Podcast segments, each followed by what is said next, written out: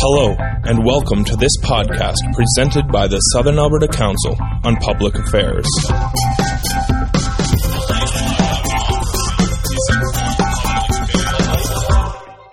created an MOU for First Nations education in Alberta on behalf of Treaty 7. This mandate is aimed at improving educational services and increasing the number of student graduates in First Nations communities. She'll be speaking about the First Nations Education Act. Uh, the title is of the first is the federal government's proposed First Nations Education Act underfunded and too paternalistic. Uh, if you'd like to welcome Jim Jackson.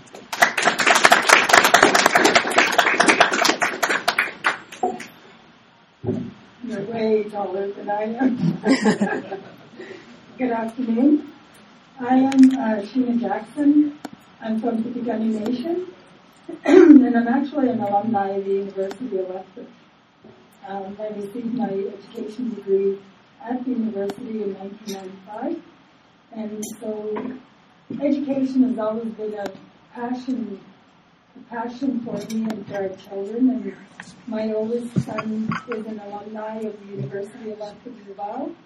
And so through that, I guess I've demonstrated that um, education is important, is an important aspect of all our lives. It's what builds character in our people and builds resilience for our people to move forward.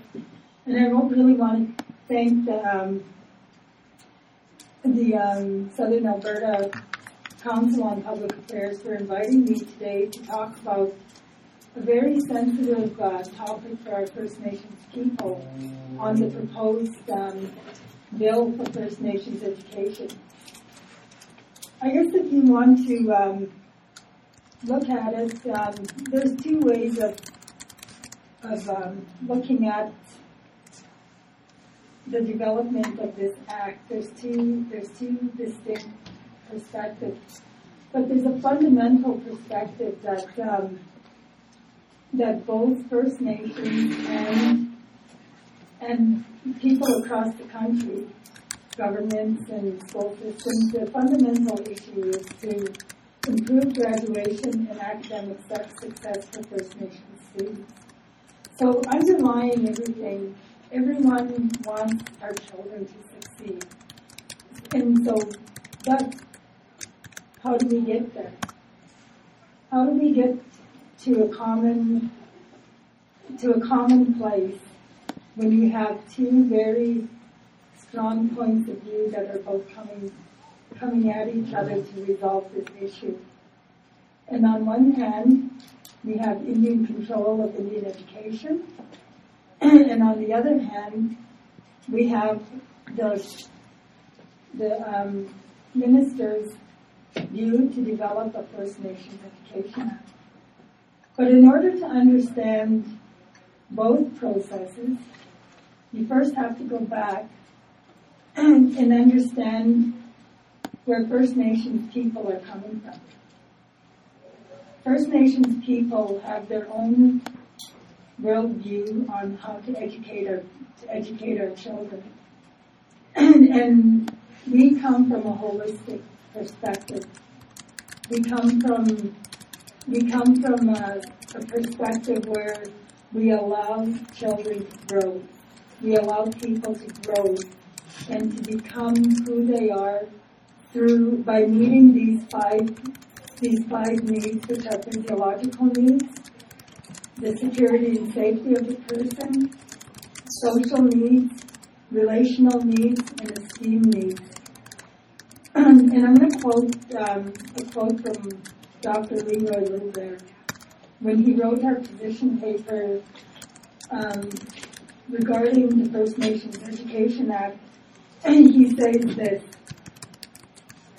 The needs of Blackfoot teaching hold hold that a person to behold to behold, the following needs must be satisfied, which are physiological needs, security and safety of the person, social needs, relational needs, and esteem needs.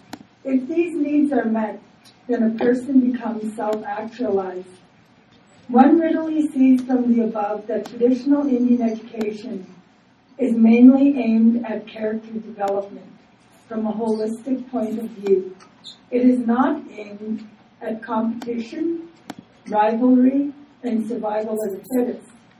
If Western education was about the development of good citizens, then the traditional Indian education and Western education would be complementary, but, but as of now, they are not.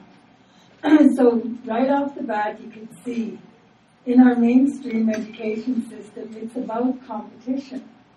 It's about um, a grading system where we streamline children. You know, right from kindergarten, we start deciding, you know, who are your top achievers. We grade them, we put pressure on them. But in our holistic system, when we see that people, their needs, these needs are all satisfied, they go through a transfer of, a transfer of rights and a, and a rites of passage to move on to the next level. When they're fully ready to take on more responsibility, we want to make sure that their whole being is prepared in order to move forward. So, in our in our mainstream system, many of our children may not be effective readers, may not be effective mathematicians, you know, don't fully understand science, but because of economics, because we want to move children quickly through this grade one kindergarten to grade 12 system, we, we bump them up to the next level and they're not fully prepared. They haven't really understood what the full concepts are. So we, we move them forward without, prep, without full preparation. In First Nations people, we need to ensure that if we're going to take on more responsibility in life, we need to be fully prepared in order to move forward. On the other hand, through this proposed bill, I do agree it is very paternalistic and it is it really focuses a lot on governance, accountability, um, being accountable not so much for the outcomes of students, but how we spend our money and where we're spending our money. So there's a high focus on on accountability for funding, and we have no problem with being accountable. By no means are First Nations people trying to avoid accountability. However, when it's prescribed to you and we have no input on that prescription, it makes it difficult for us to satisfy the needs of the government because they're always coming back at us saying, well, you didn't do this right, and you didn't do that right.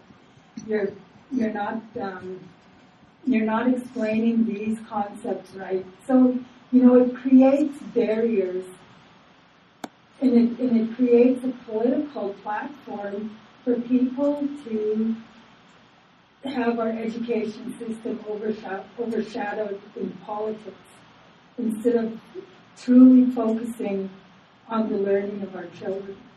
It takes that away.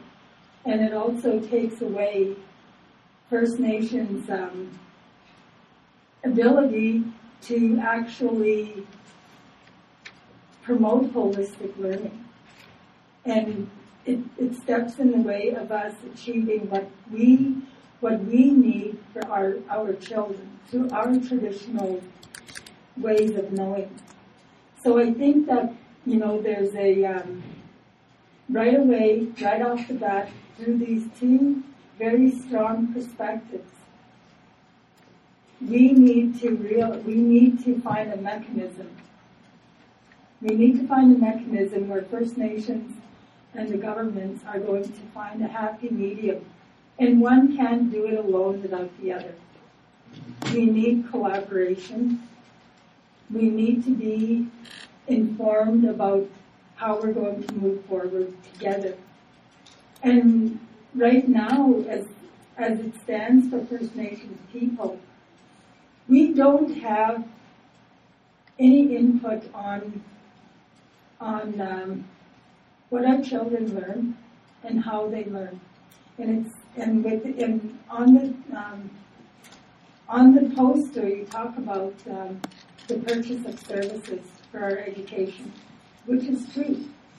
And I'm going to also quote again from Dr. Little Bear. I'm going to describe what we mean by um, purchase of services. The education provided by the Crown is a purchase of services model. Education services are purchased from education providers, such as the provinces. The purchase of services approach results in the lack of representation on, on boards of education, lack of input into the curricula, and pedagogical practices. So in other words, if you want to bring it down to a simplistic level, it's like being a, being um, another example that Dr. Goldberg uses is the Wal, is Walmart. if we're if as consumers of Walmart, we do not have a say as to what they put on the shelves and what we're going to buy. Walmart decides that. So we come into the store and we buy what they have to offer. And it's almost the same thing with education. The province develops the curriculum. They decide how it's going to be taught, what is going to be taught, when it is going to be taught, and we have no say. We, we purchase the, in, the information and we have no input how that um, curriculum is being developed. So which is why when we talk about the 28 year gap, it's not just in funding. It's also in curriculum, um, in the pedagogical, you know, in the pedagogical area for teaching practices of how children are taught, our strategies to teach our children. So it's beyond when we talk about it, about a funding gap. It's yes, the funding gap is there, but the gap is not just there in funding. There's other gaps that also exist. Another huge gap that exists is in with our children in care. Children in care that really don't have any say once they're put into foster parenting and they're off reserve. Those children lose their identity very quickly because they're detached from their people. So which brings me, you know, to the to the next point is that we need to find a mechanism to bring the two areas, you know, the two government, the government and the First Nations back together so that we can collaborate effectively on, you know, on um, how do we close those gaps? Because those gaps are not just about funding. And, and the funding gap that that exists is a 28 year gap. It's a huge gap. And that gap is growing. And that gap was identified in 2004 by Sheila Fraser. It's almost been 12 years. So it's widening and widening. So we're getting further and further behind. So everything that, so which is why it's really important right now that we address this issue effectively, and this is why First Nations are rejecting the Education Act, because it's not allowing us to, to actually address the real issues.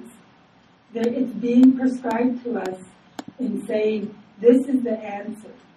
It's maybe the act is part of an answer, but it's not the full answer because First Nations need to be involved in that development of the, in the development of that act.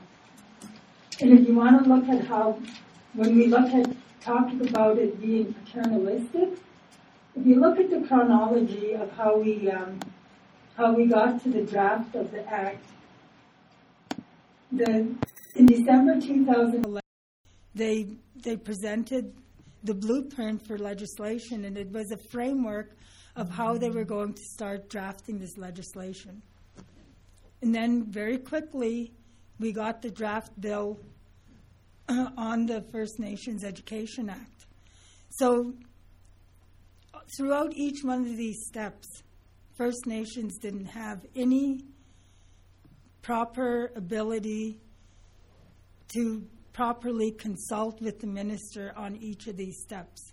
And right off the very beginning, our First Nations people have rejected have rejected this process because this pro- process was very was very um, paternalistic. It's somebody telling us we're going to do this, and whether you like it or not, this is how it's going to be done.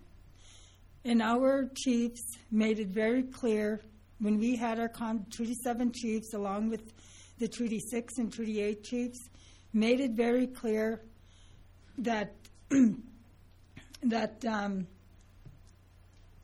consul did that announce that notification does not constitute consultation. And so when you're, all you're being is notified that this is what is going to happen, that's not consultation.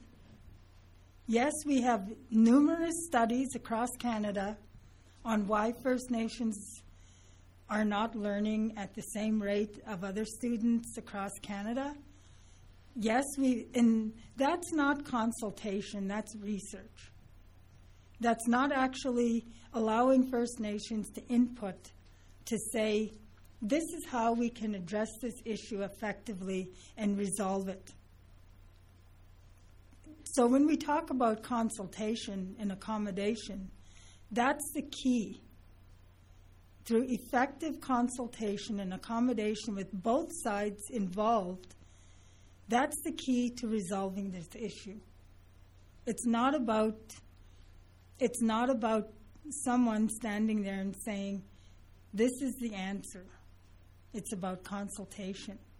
And and you know, I guess there's a lot of frustration across Canada a lot of frustration across Canada by our people because with all of this research that's being done, even though all this research exists, exists and the government has all this research, it makes us wonder how much of that research they're actually reading. Because some of that research is very good information, very, very ec- excellent information that can provide a proper framework for our people to, to develop a First Nations education system. And a one size fits all approach doesn't work. You all know when you go out to a store and you see a one size fit all jacket, some of you is going to be big, some of it's going to be small, some might fit. And that's what's happening with this Education Act. Is they they they're not looking at the diversity of the provinces that they're not looking at the diversity of the 632 First Nations across Canada. They're putting us all into one category and they're saying this is the this is the solution. This is how you're going to resolve your education issues. And it's not fair to our people because there is a lot of difference when it comes to our, you know, to our traditional knowledge. So, like I said, we rejected the whole process from from the beginning, uh, with starting with consultation. It's a very unilateral approach, and most of all, this First Nations Education Act, it only addresses First Nations schools on reserve. What about our children that are in the public and provincial school systems? There's no, there's no reciprocal accountability back to our First Nations, you know, communities on children that are in provincial school systems. And we need that accountability. We need them to be accountable to us because even though the federal government pays for our education in provincial systems, doesn't mean that there's it cuts the responsibility to our First Nations community not to be accountable for the low graduation rates that exist in provincial systems as well. And we, they need to be accountable as well. So you know, that in itself is another reason why we need effective consultation and accommodation in this process so that we can address all the issues. It's not just about First Nations on reserve. It's it's about because our children don't just attend schools on reserve; they also attend provincial schools, and there is no guarantee in this Education Act that we will have fair and stable funding. And the reason why I say that is because in the Education Act, the minister only talks about funding, saying that it will be addressed in the regulations. And right now, they passed a bill, Bill S12, which says that, which gives the uh, government the ability to develop regulations at any given time. They don't have to notify. They don't have to notify First Nations that they're going to amend the regulations. So if they see if they're not sat if the federal government is not satisfied with the graduation uh, results that they're not high enough, all they're going to do they'll turn it over to regulations and can cut our funding just like that at any given time. We don't have to be notified. And most of all, our like our leaders have said that, especially and Chief Charles, I'll quote Chief Charles: "We do not want the treaty right to, to education to be legislated away." And which is why when the, which is why we want to emphasize that the federal government's only real responsibility is to provide funding.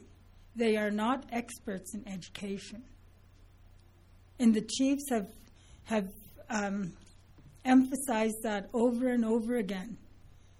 You're not experts in education. You, the experts in education lie within our communities and lie within the provinces that have education that have education systems. So really, their only real responsibility is to fund First Nations for their education. And the other thing that First Nations, you know, were very disappointed with was the lack of strategies for language and culture. You know, we, um, as First Nations people, we're grounded by our culture. We've never, this is this is our homeland. We've never, ever separated ourselves from our homeland because language is the shortcut to our traditional knowledge. And going back to the beginning of the presentation, if you look at our holistic, our holistic model, you know, we need to be grounded in in our in our First Nations language and culture in order for our people to be successful. So, all that curriculum that's out there right now that doesn't acknowledge First Nations contributions to history needs to be changed. So, so and as a, and that's a key for our success for our children. so across Canada, the um, Assembly of First Nations has written an open letter an open letter to all Canadians. And he, our Chief Shawn Atleo, has emphasized that we cannot move forward on this issue until First Nations control and respecting first in respecting the inherent and treaty rights of our people is a part of this process. That we address funding effectively, and that our languages and culture are, are, are ingrained in the core component of this Education Act. That it's only mentioned maybe in one line that they'll give it back to the communities to decide how we're going to address language and culture. That's not good enough. We need to find good, strong strategies that are going to assist our people to revitalize our education system and and further and there's also been an oversight an oversight in achieving the elements described here that must not be and cannot be unilateral federal oversight and authority vested in the Canadian bureaucracy. First Nations children fully deserve fully an authority vested in Canadian vested in oh sorry um, First Nations children des- deserve fully accountable and successful systems that achieve clear outcomes.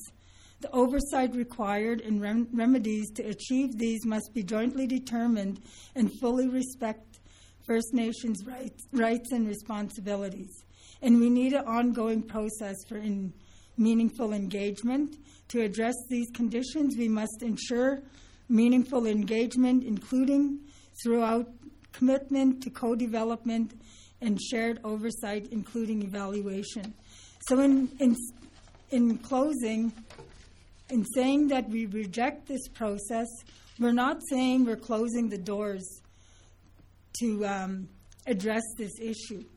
Because if we close the doors to addressing this issue, then we're failing our children. And our chiefs want to develop a process that is collaborative, where we're, we're doing this process together.